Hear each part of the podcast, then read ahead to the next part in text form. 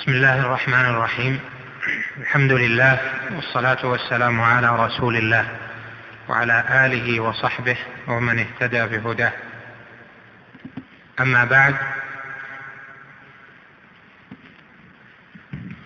فموضوع كلمة هذا اليوم عن نفسية طالب العلم حين يتلقى الدرس. والمستمعون للعلم يختلفون.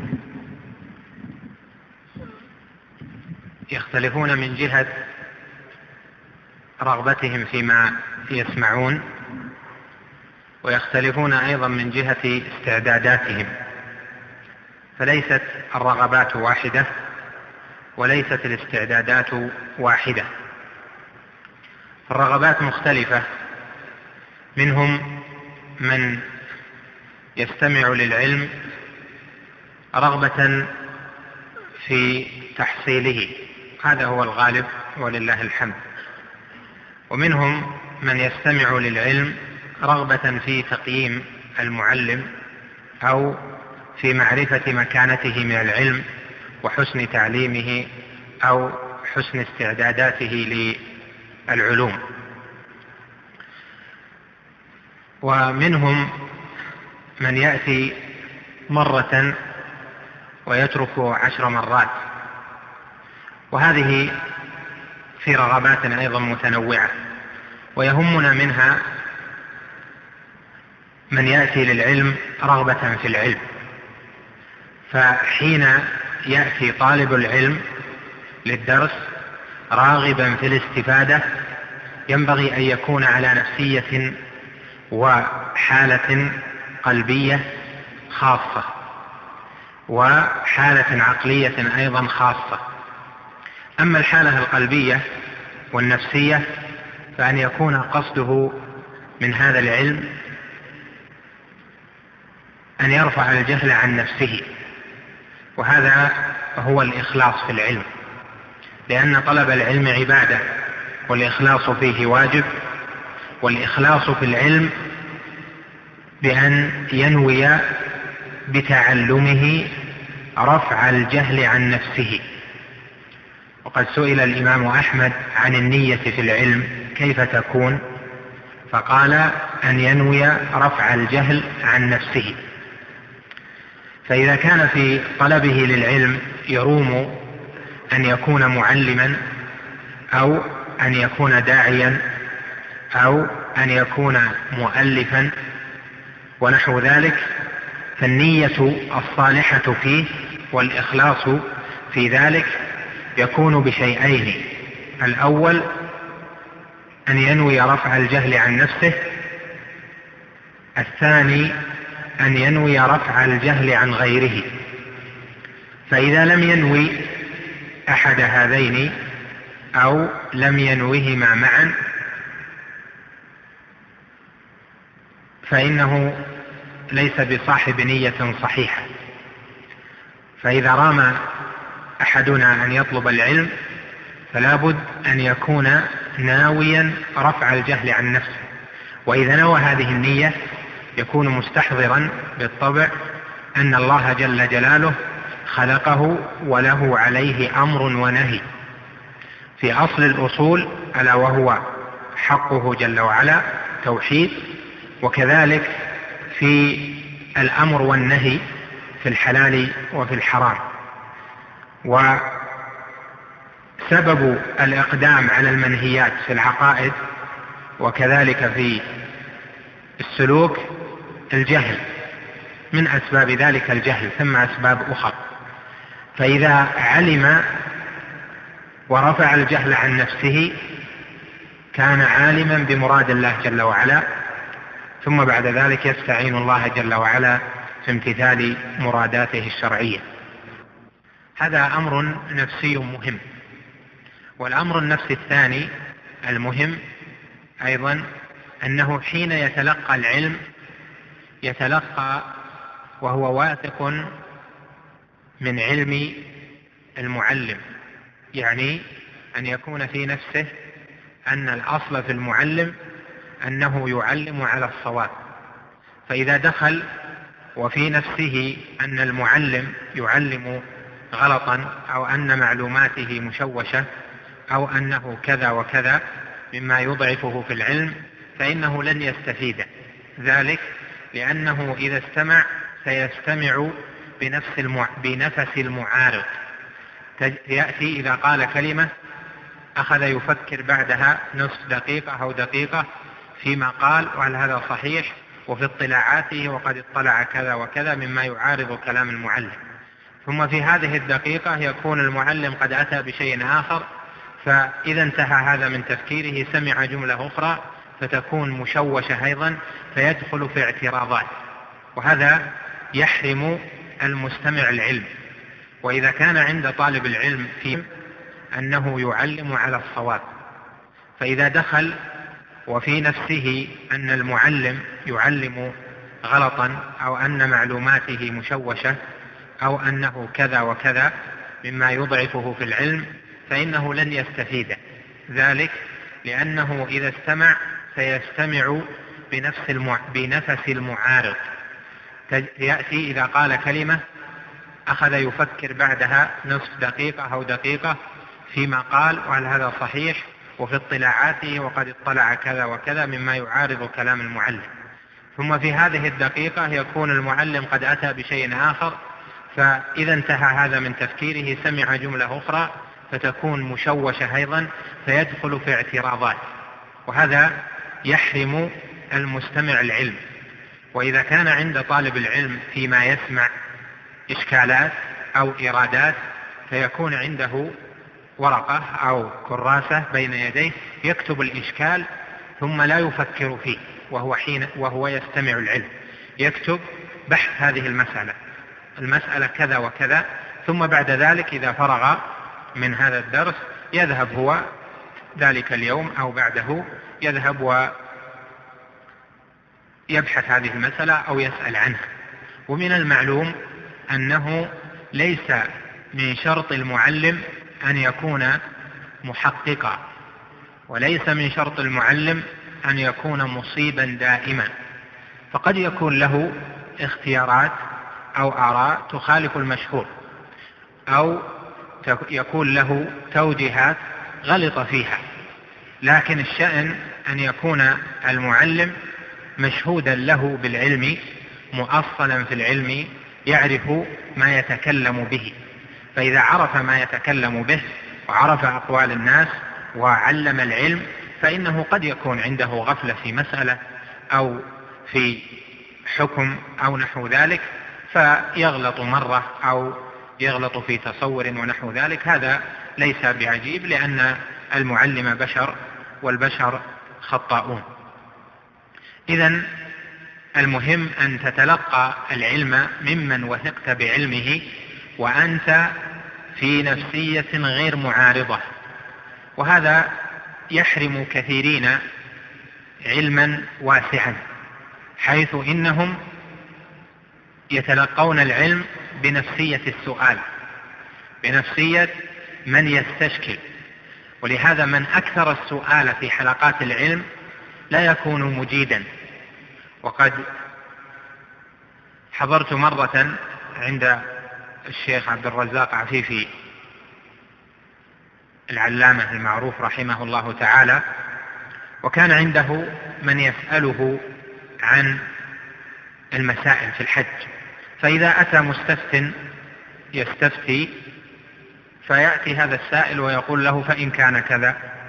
يحاول أن يتعلم العلم بطرح مسائل أخر غير المسألة التي استفتى فيها السائل فقال له الشيخ رحمه الله العلم لا يؤتى هكذا وإنما يؤتى العلم بدراسته. وهذا صحيح لأن المتعلم حين يحضر عند أهل العلم فيسمع فإنه إذا عرض لذهنه أنه في كل ما يأتي يسأل أو في كل ما يسمع يعترض كما مر معنا كثيرا من بعض الإخوان والشباب في حلقات العلم يريدون أسئلة ويريدون استشكالات. طبعا بحسب ما عندهم من العلم سألوا واستشكلوا ولو صبروا لا لكان خيرا لهم. هذه النفسية تؤثر على الذهن وعلى صفائه وعلى تصور العلوم في أثناء الدرس. لهذا ينبغي لنا أننا حين نتلقى العلم أن نتلقاه بنفسية من ليس عنده علم البتة. يسمع ويسمع ويسمع وإذا استشكل فيكون بعد ذلك في محله يقيد ثم يبحث أو يسأل عن ذلك. طبعا هذا في حق من وثقنا بعلمه فأخذنا عنه العلم عن ثقة بما يأتي به. نعم. بسم الله الرحمن الرحيم. الحمد لله رب العالمين والصلاة والسلام على أشرف المرسلين نبينا محمد وعلى آله وصحبه أجمعين. قال المصنف رحمه الله تعالى باب من الشرك لبس الحلقة والخيط ونحوهما لرفع البلاء أو دفعه. وقول الله تعالى قل أفرأيتم ما تدعون من دون الله إن أرادني الله بضر هل هن كاشفات ضره؟ أو أرادني برحمة هل هن ممسكات رحمته؟ قل حسبي الله عليه يتوكل المتوكلون. وعن عمران بن حصين رضي الله عنه أن النبي, أن النبي صلى الله عليه وسلم رأى رجلا في يده حلقة من صفر فقال ما هذه؟ قال من الواهنة. فقال انزعها فإنها لا تزيدك إلا وهنا فإنك لو مت وهي عليك ما أفلحت أبدا. رواه أحمد بسند لا بأس به وله عن عقبة بن عامر مرفوعا من تعلق تميمة فلا أتم الله له ومن تعلق ودعة فلا ودع الله له وفي رواية من تعلق تميمة فقد أشرك ولابن أبي حاتم عن حذيفة رضي الله عنه أنه رأى رجلا في يده في يده خيط من الحمى فقطعه وتلا قوله تعالى وما يؤمن أكثرهم بالله إلا وهم مشركون هذا باب هذا باب شرع به الشيخ رحمه الله في تفصيل ما سبق. فقال باب من الشرك لبس الحلقة والخيط ونحوهما لرفع البلاء أو دفعه. هذا شروع في بيان التوحيد ببيان ضده. ومن المعلوم أن الشيء يعرف ويتميز بشيئين بحقيقته وبمعرفة ضده. والتوحيد يتميز بمعرفته في نفسه بمعرفة معناه وأفراده وبمعرفة ضده أيضا. وقد قال الشاعر وبضدها تتميز الأشياء وهذا صحيح فإن التوحيد إنما يعرف حسنه بمعرفة قبح الشرك. والإمام رحمه الله بدأ في ذكر ما هو مضاد للتوحيد. وما يضاد التوحيد منه ما يضاد أصله. وهو الشرك الأكبر الذي إذا أتى به المكلف فإنه ينقض توحيده يعني يكون مشركا شركا أكبر مخرجا من الملة. هذا يقال فيه ينافي التوحيد أو ينافي أصل التوحيد. والثاني ما ينافي كمال التوحيد الواجب وهو ما كان من جهة الشرك الأصغر ينافي كماله فإذا أتى بشيء منه فقد نافى بذلك كمال التوحيد لأن كمال التوحيد إنما يكون بالتخلص من أنواع الشرك جميعا. وكذلك الرياء فإنه من أفراد الشرك الأصغر أعني يسير الرياء وهذا ينافي كمال التوحيد. ومنها أشياء يقول العلماء فيها إنها نوع شرك. فيعبرون عن بعض المسائل من الشركيات بأنها نوع شرك أو نوع تشريك. فصار عندنا في ألفاظهم في هذا الباب أربعة. الأول الشرك الأكبر الثاني الشرك الأصغر الثالث الشرك الخفي الرابع قولهم نوع شرك أو نوع تشريك. وذلك من مثل ما سيأتي في قوله جل وعلا يعرفون نعمة الله ثم ينكرونها. وفي نحو قوله أيشركون ما لا يخلق شيئا وهم يخلقون في قصة آدم وحواء حين عبد ابنهما للشيطان فهذا في الطاعة كما سيأتي بيانه مفصلا إن شاء الله. بدأ الشيخ رحمه الله في تفصيل الشرك ببيان صور من الشرك الأصغر التي يكثر وقوعها. وقدم الأصغر على الأكبر انتقالا من الأدنى إلى الأعلى لأن الشبهة في الأدنى ضعيفة بخلاف الشبهة في الأعلى يعني أن تعلق المتعلق بالخيط تعلق المتعلق بالتميمة هذا شبهته أضعف. فتعلق ذلك المتعلق بغير الله إذا وعى أنه تعلق بغير الله فإنه يكون مقدمة مهمة ومنتجة للمطلوب في إقناعه بأن التعلق بغير الله في الشرك الأكبر أنه قبيح. أما إذا أتى إلى ما هو من جهة الشرك الأكبر كالتعلق بالأولياء ودعائهم وسؤالهم أو الذبح للجن أو الذبح للأولياء فإنه يكون هناك شبهة وهي أن أولئك لهم مقامات عند الله جل وعلا. والناس الذين يتوجهون إلى أولئك ويشركون بهم الشرك الأكبر المخرج من الملة والعياذ بالله يقولون إنما أردنا الوسيلة. هؤلاء لهم مقامات عند الله وإنما أردنا الوسيلة كحال المشركين في زمن النبي صلى الله عليه وسلم الذين قال الله جل وعلا فيهم والذين اتخذوا من دونه أولياء ما نعبدهم إلا ليقربونا إلى الله زلفى. فإذا الشيخ رحمه الله بدأ بما هو من الشرك الأصغر انتقالا من الأدنى إلى الأعلى حتى يكون ذلك أقوى في الحجة وأمكن في النفوس من جهة ضرورة التعلق بالله وإبطال التعلق بغيره. قال رحمه الله باب من الشرك. من هذه تبعيضية يعني هذه الصورة التي في الباب هي بعض الشرك. هل هي بعض أفراده أو بعض أنواعه؟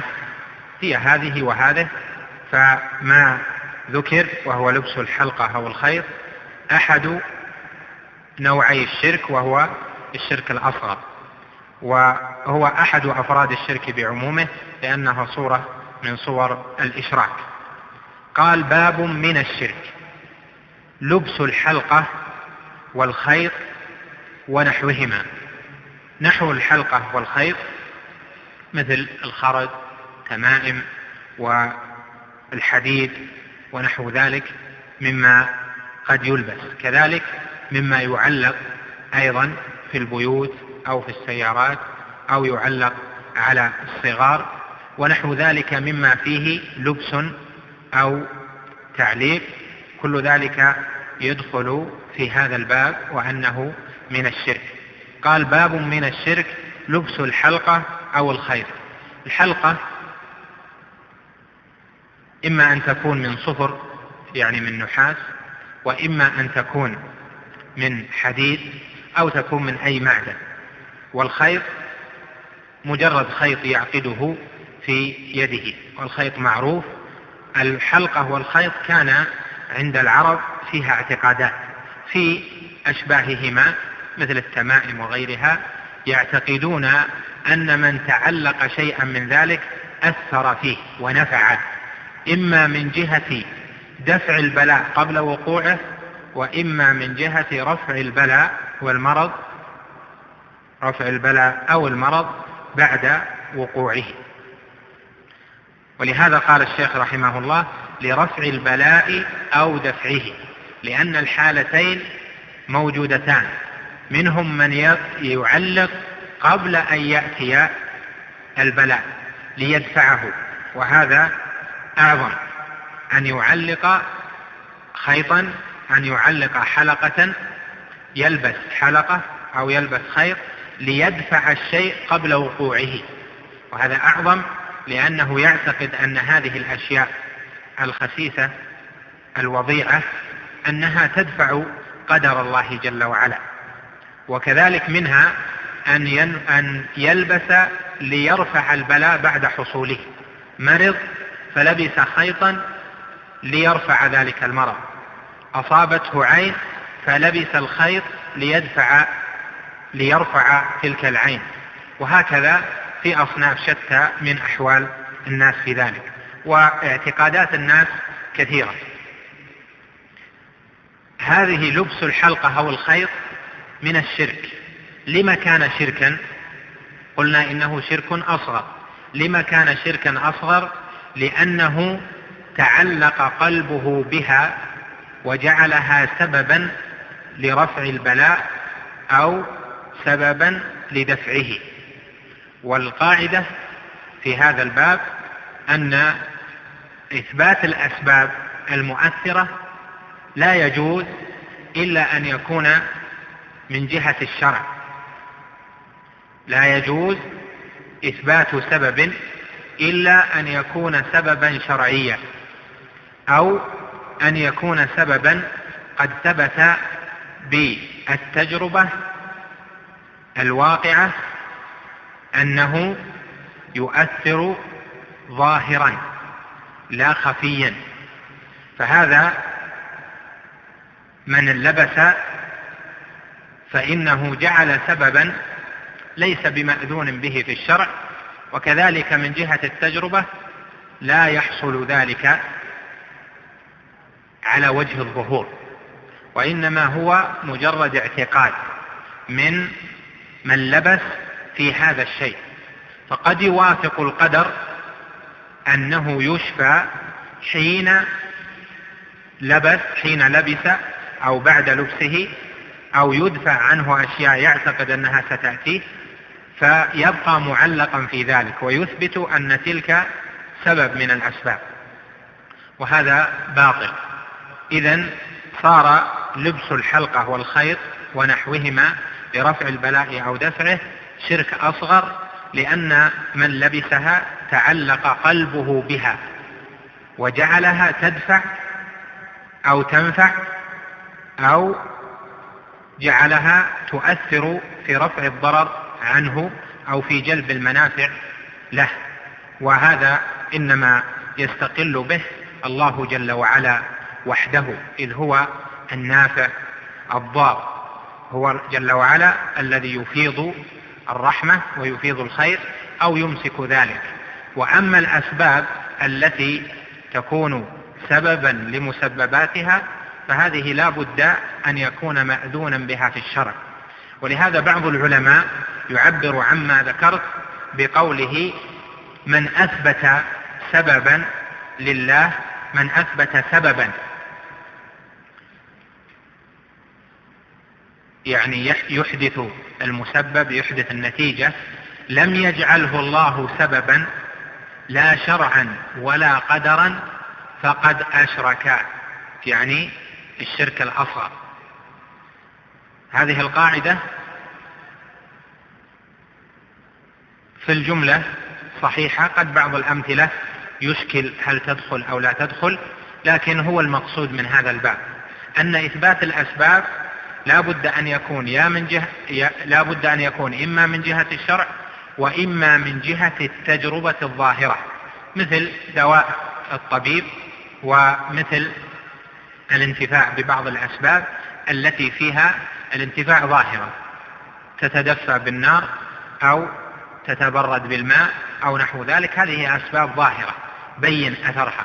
لكن إذا كان السبب من جهة التعلق الذي لم يأذن به الشرع فإن التعلق بشيء يعني التعلق القلبي بشيء لم يأذن به الشرع يكون نوع شرك إذا كان لدفع البلاء أو لرفعه. وهذا مراد الشيخ بهذا الباب فإن لبس الخيط والحلقة من الشرك الأصغر. كل أصناف الشرك الأصغر قد تكون شركا أكبر بحسب حال من فعلها. اللبس تعليق التمائم الحلف بغير الله قول ما شاء الله وشئت ونحو ذلك من الأعمال أو الاعتقادات أو الأقوال. الأصل فيها أن نقول هي شرك أصغر. لكن قد يكون قد تكون تلك شركا أكبر بحسب الحال. يعني إن اعتقد في الحلقة والخيط مثلا أنها تؤثر بنفسها فهذا شرك أكبر. إذا اعتقد أنها ليست سبب ولكن هي تؤثر بنفسها لأن, لأن هذه تدفع بنفسها تدفع المرض بنفسها تدفع العين بنفسها. أو ترفع المرض بنفسها أو ترفع العين بنفسها وليست أسبابا ولكن هي بنفسها مؤثرة فهذا شرك بالله شرك أكبر لأنه جعل التصرف في هذا الكون لأشياء مع الله جل وعلا. ومعلوم أن هذا من أفراد الربوبية فيكون ذلك شركا في الربوبية. إذا عماد هذا الباب من جهة تعلق القلب تعلق بهذه الأشياء بالحلقة والخيط لدفع ما يسوءه أو لرفع ما حل به من مصائب. الشيخ رحمه الله ساق بعد ذلك قول الله جل وعلا قل أفرأيتم ما تدعون من دون الله إن أرادني الله بضر هل هن كاشفات ضره؟ قوله جل وعلا في هذه الآية من سورة الزمر قل أفرأيتم ما تدعون من دون الله؟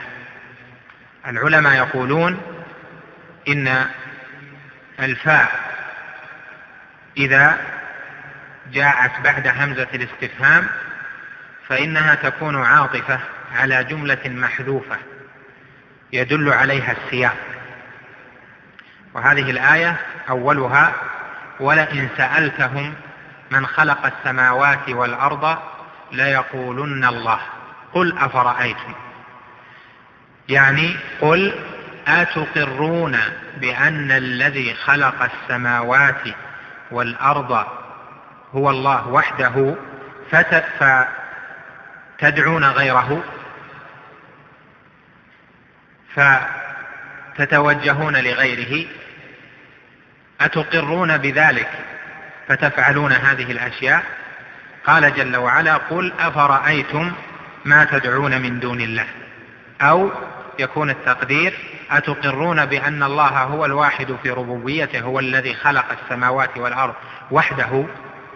إذا أقررتم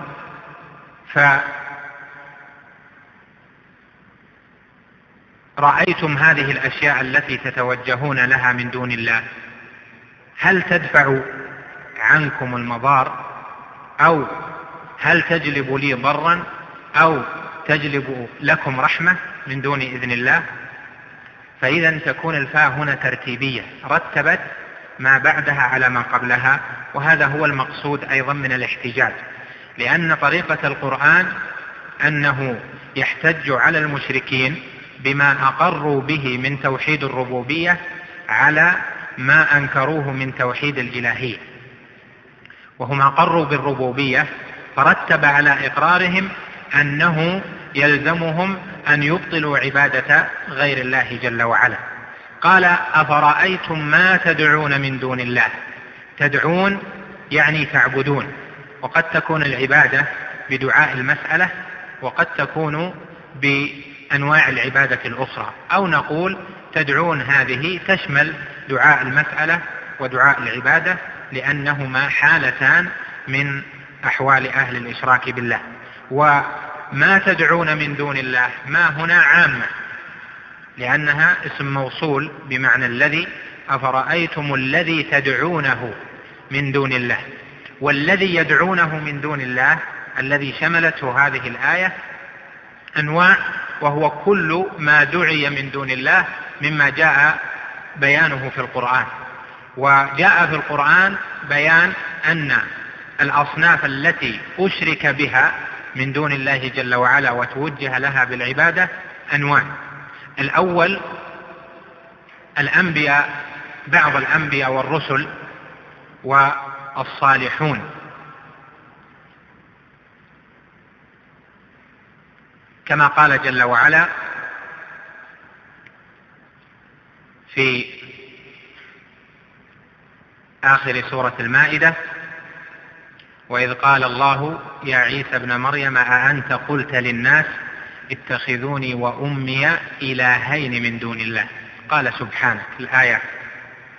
فهذا في هذا النوع. ونوع آخر اتخذوا الملائكة. كما جاء في آخر سورة سبع بيان ذلك.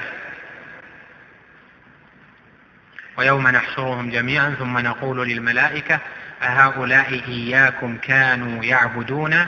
قالوا سبحانك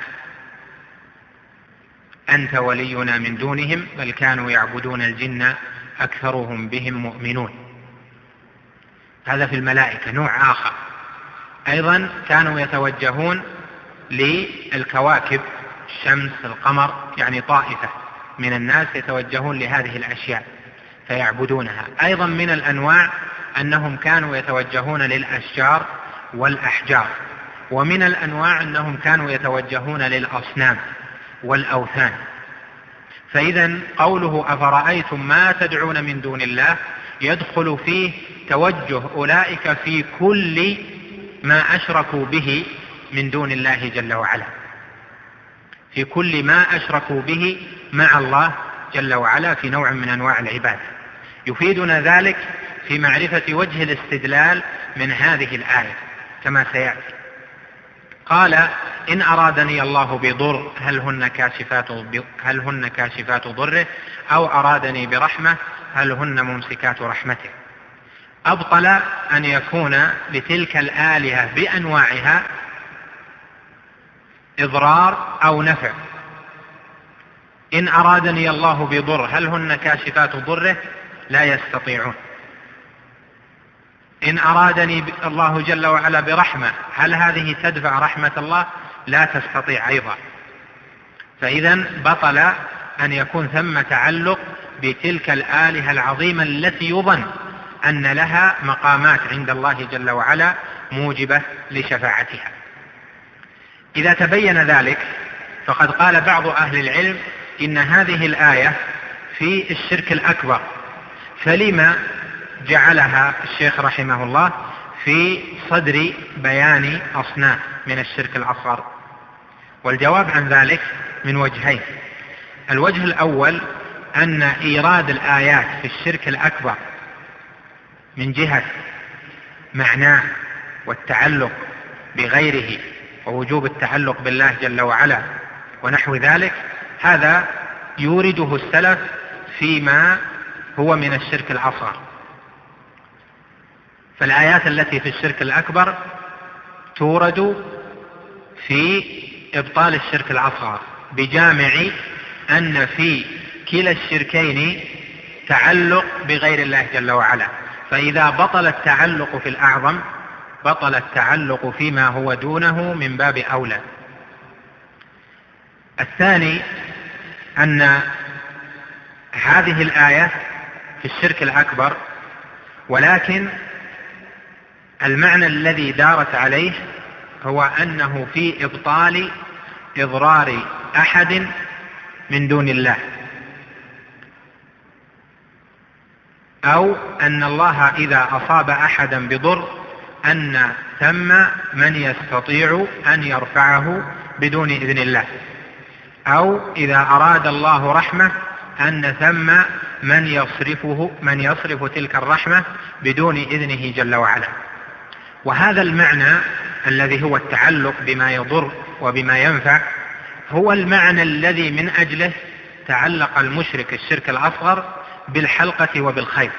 لأنه ما علق الخيط ولا علق الحلقة أو لبس الحلقة والخيط إلا لأنه يعتقد أن في الحلقة تأثيرا من جهة رفع البلاء أو دفع الضر وأنها تجلب النفع وتدفع الضر. وهذه أشياء مهينة أشياء وضيعة. فإذا نفي عن الأشياء العظيمة كالأنبياء والمرسلين والملائكة والصالحين أو الأوثان التي لها روحانيات كما يقولون فإنه انتفاء النفع والضر عما سواها عما سواها مما هو أدنى لا شك أنه أظهر في البرهان وأبين طبعا في قوله إن أرادني الله بضر هنا بضر هذه نكرة في سياق الشرط وهذا يعم جميع أنواع الضرر. يعني فغير الله جل وعلا لا يستطيع أن يرفع ضرا أنزله الله جل وعلا إلا بإذنه سبحانه. ثم ساق رحمه الله عدة أحاديث. قال عن عمران بن حسين رضي الله عنه أن النبي صلى الله عليه وسلم رأى رجلا في يده حلقة من صفر فقال ما هذه؟ قال من الواهنة. فقال انزعها فإنها لا تزيدك إلا وهنا فإنك لو مت وهي عليك ما أفلحت أبدا. مناسبة الباب مناسبة الحديث للباب ظاهرة وهي أنه عليه الصلاة والسلام رأى رجلا في يده حلقة من صفر بحسب ما كان يعتقد أهل الجاهلية. فقال عليه الصلاة والسلام ما هذه؟ هذا الاستفهام هذا السؤال من أهل العلم من قال إنه استفهام إنكار.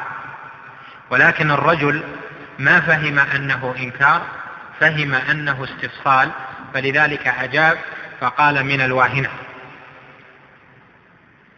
وقال آخرون من أهل العلم قوله عليه الصلاة والسلام ما هذه يحتمل أن يكون استفهام استفصال أو استفهام إنكار. فلهذا أجاب الرجل فقال من الواهنة. والاستفهام الأول يعني في القول الأول للإنكار الشديد وهو الأظهر من حيث دلالة السياق عليه لأن النبي عليه الصلاة والسلام في السياق ما ذكر الحالة الأخرى. والحالة الأخرى التي يمكن أن يكون لبسها من أجله أن تكون للتحلي والتحلي بالصفر غير أن يلبسه لدفع البلاء أو رفعه. المقصود أن الاستفصال هنا في قوله ما هذه هذا السؤال لا يعني أنه يحتمل أن يكون اللبس شركا ويحتمل أن يكون اللبس غير شرك ولكن هذا للإنكار. وإذا كان استفهام استفصال فإنه لأجل أنه قد يلبس لأجل التحلي لا لأجل التعلق تعلق القلب بذلك. فلما أجاب من الواهنة تعين على كلا القولين أنه لبسها لأجل تعلقه بها لرفع المرض أو لدفعه. والواهنة نوع مرض من الأمراض يهن الجسم ويطرحه ويضعف قواه. فقال عليه الصلاة والسلام انزعها. هذا أمر وإنكار المنكر يكون باللسان إذا كان المأمور به يطيع. إذا كان المأمور به يطيع الأمر فإنك تأمره باللسان ولا تنكر عليه باليد. والنبي عليه الصلاة والسلام له ولاية وينزع هذا المنكر بيده لكن علم من حال ذاك أنه يمتثل الأمر. فقال له انزعها. فلا تعارض بين هذا وبين ما سيأتي من أن حذيفة رضي الله عنه قطع خيطا من رجل فإن ذلك مبني على حال أخرى. فالنبي عليه الصلاة والسلام أمره فامتثل ذلك الأمر. قال فإنها لا تزيدك إلا وهنا. فإنها لا تزيدك إلا وهنا يعني أن ضررها أقرب من نفعها. وهذا في جميع أنواع الشرك فإن ما أشرك به ضرره أعظم من نفعه لو فرض أن فيه نفعا قد قال العلماء هنا انزعها فإنها لا تزيدك إلا وهنا يعني لو كان فيها أثر فإن أثرها الإضرار بدنيا. وإن أثرها أيضا الإضرار روحيا ونفسيا حيث تضعف الروح والنفس عن مقابلة الوهن والمرض لأنه يكون المرء أضعف ويتعلق بهذه الحلقة أو بذلك الخير. قال فإنها لا تزيدك إلا وهنا. وهذا حال كل من أشرك فإنه من ضرر إلى ضرر أكثر منه ولو ظن أنه في انتفاع. ثم قال فإنك لو مت فإنك لو مت وهي عليك ما أفلحت أبدا. هذا القول منه عليه الصلاة والسلام لأن حال المعلق يختلف. قد يكون علقها اعتقادا فيها استقلالا وقد يكون علقها في قد يكون علقها من جهة التسبب. والاستقلال إذا كان الذي رؤي في يد الصحابي لا شك أنه منفي ولكن العبرة هنا لأجل العبرة هنا في هذا اللفظ بالفائدة منه لغيره. فإن من مات وهي عليه قد يحتمل أنه علقها لأجل الاستقلال أو علقها لأجل التسبب وبالتالي يكون الفلاح على قسمين. القسم الأول الفلاح المنفي هو الفلاح المطلق وهو دخول الجنة والنجاة من النار.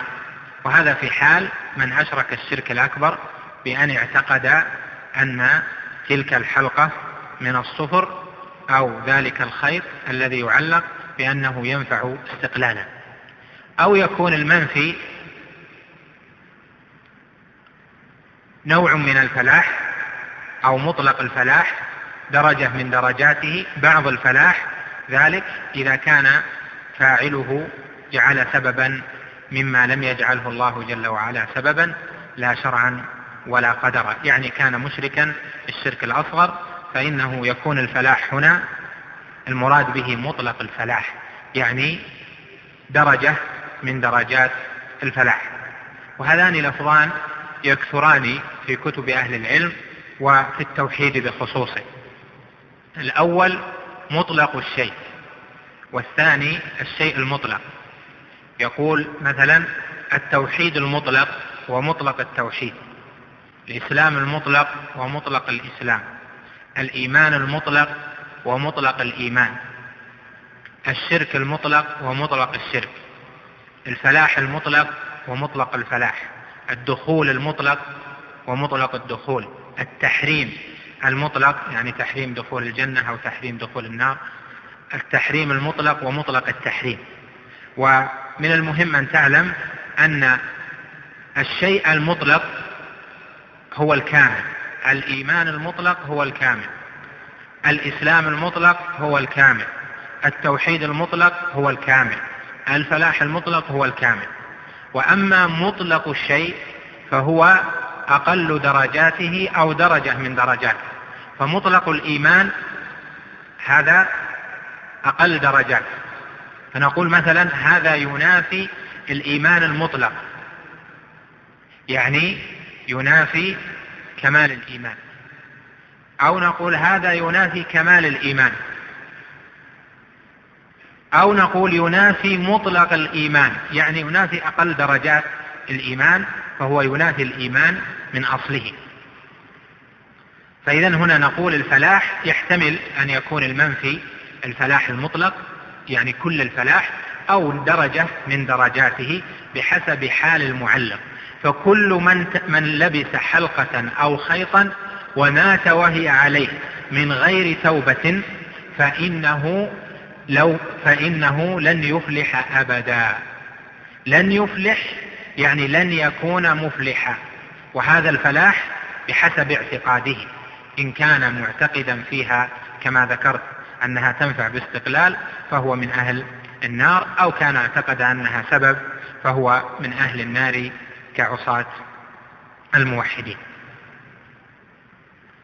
قال رحمه الله وله عن عقبة بن عامر مرفوعا من تعلق تميمة فلا أتم الله له ومن تعلق ودعة فلا ودع الله له. المقصود من هذا الحديث ذكر لفظ التعلق وتعلق يعني أنه علق وتعلق قلبه بما علق. لفظ تعلق يشمل التعليق وتعلق القلب بما بما علق. فهو لبس وتعلق قلبه بما لبس. علق في صدره وتعلق قلبه بما علق. قال عليه الصلاة والسلام من تعلق تميمة فلا أتم الله له. والتميمة لها باب يأتي إن شاء الله تعالى لكن هي نوع خرزات وأشياء توضع على صدور الصغار أو يضعها الكبار لأجل دفع العين أو دفع الضرر أو الحسد أو أثر الشياطين ونحو ذلك. قال من تعلق تميمة فلا أتم الله له. هنا دعا عليه عليه الصلاة والسلام أن لا يتم الله له لأن التميمة أخذت من تمام الأمر سميت تميمة لأنه يعتقد فيها أنها تتم الأمر. فدعا عليه عليه الصلاة والسلام بألا يتم الله جل وعلا له المراد. قال ومن تعلق ودعه فلا ودع الله له. والودعة نوع من الصدف أو الخرز يوضع على صدور الناس أو يعلق على العضد ونحو ذلك لأجل أيضا دفع العين ونحوها من الآفات أو رفع العين ونحوها من الآفات. قال ومن تعلق ودعة فلا ودع الله له. يعني فلا تركه وذلك ولا جعله في دعة وسكون وراحة. ودعاؤه عليه الصلاة والسلام عليه ذلك لأنه أشرك بالله جل وعلا. قال وفي رواية من تعلق تميمة فقد أشرك لأن تعليق التمائم والتعلق بها شرك أصغر بالله جل وعلا وقد يكون أكبر بحسب الحال كما سيأتي. قال ولابن أبي حاتم عن حذيفة أنه رأى رجلا في يده خيط من الحمى فقطعه وتلا قوله تعالى وما يؤمن أكثرهم بالله إلا وهم مشركون. مناسبة هذا الحديث أو الأثر للباب ظاهرة من أن حذيفة الصحابي رضي الله عنه رأى رجلا في يده خيط هذا الخيط من الحمى من هنا تعليلية. يعني علق الخيط لأجل رفع الحمى أو لأجل دفع الحمى. ومن لها استعمالات شتى مرنا في أول الباب أنها تبعيضية وهنا أيضا أنها تعليلية لها أحوال كثيرة جمعها ابن أم قاسم في نظمه لبعض حروف المعاني بقوله أتتنا من لتبيين وبعض وتعليل وبدء وانتهاء وزائدة وإبدال وفصل ومعنى عن وعلى وفي وباء. فمنها أن من تكون للتعليل فقوله رأى رجلا في يده خيط من الحمى يعني لأجل دفع الحمى أو لأجل رفع الحمى. فمن تعليل لوضع الخيط في اليد. قال فقطعه وهذا يدل على أن هذا منكر عظيم يجب إنكاره ويجب قطعه. قال وتلا قوله تعالى وما يؤمن أكثرهم بالله, أكثرهم بالله إلا وهم مشركون قال السلف في هذه الآية وما يؤمن أكثرهم بالله يعني بأن الله هو الرب وهو الرزاق وهو المحيي وهو المميت يعني توحيد الربوبية إلا وهم مشركون به جل وعلا في العبادة. فليس توحيد الربوبية بمنج بل لا بد من أن يوحد الله في العبادة. وهذا الدليل في الشرك الأكبر وقد قال المصنف رحمه الله أن فيه أن الصحابة يستدلون بما نزل في الشرك الأكبر على الشرك الأصغر.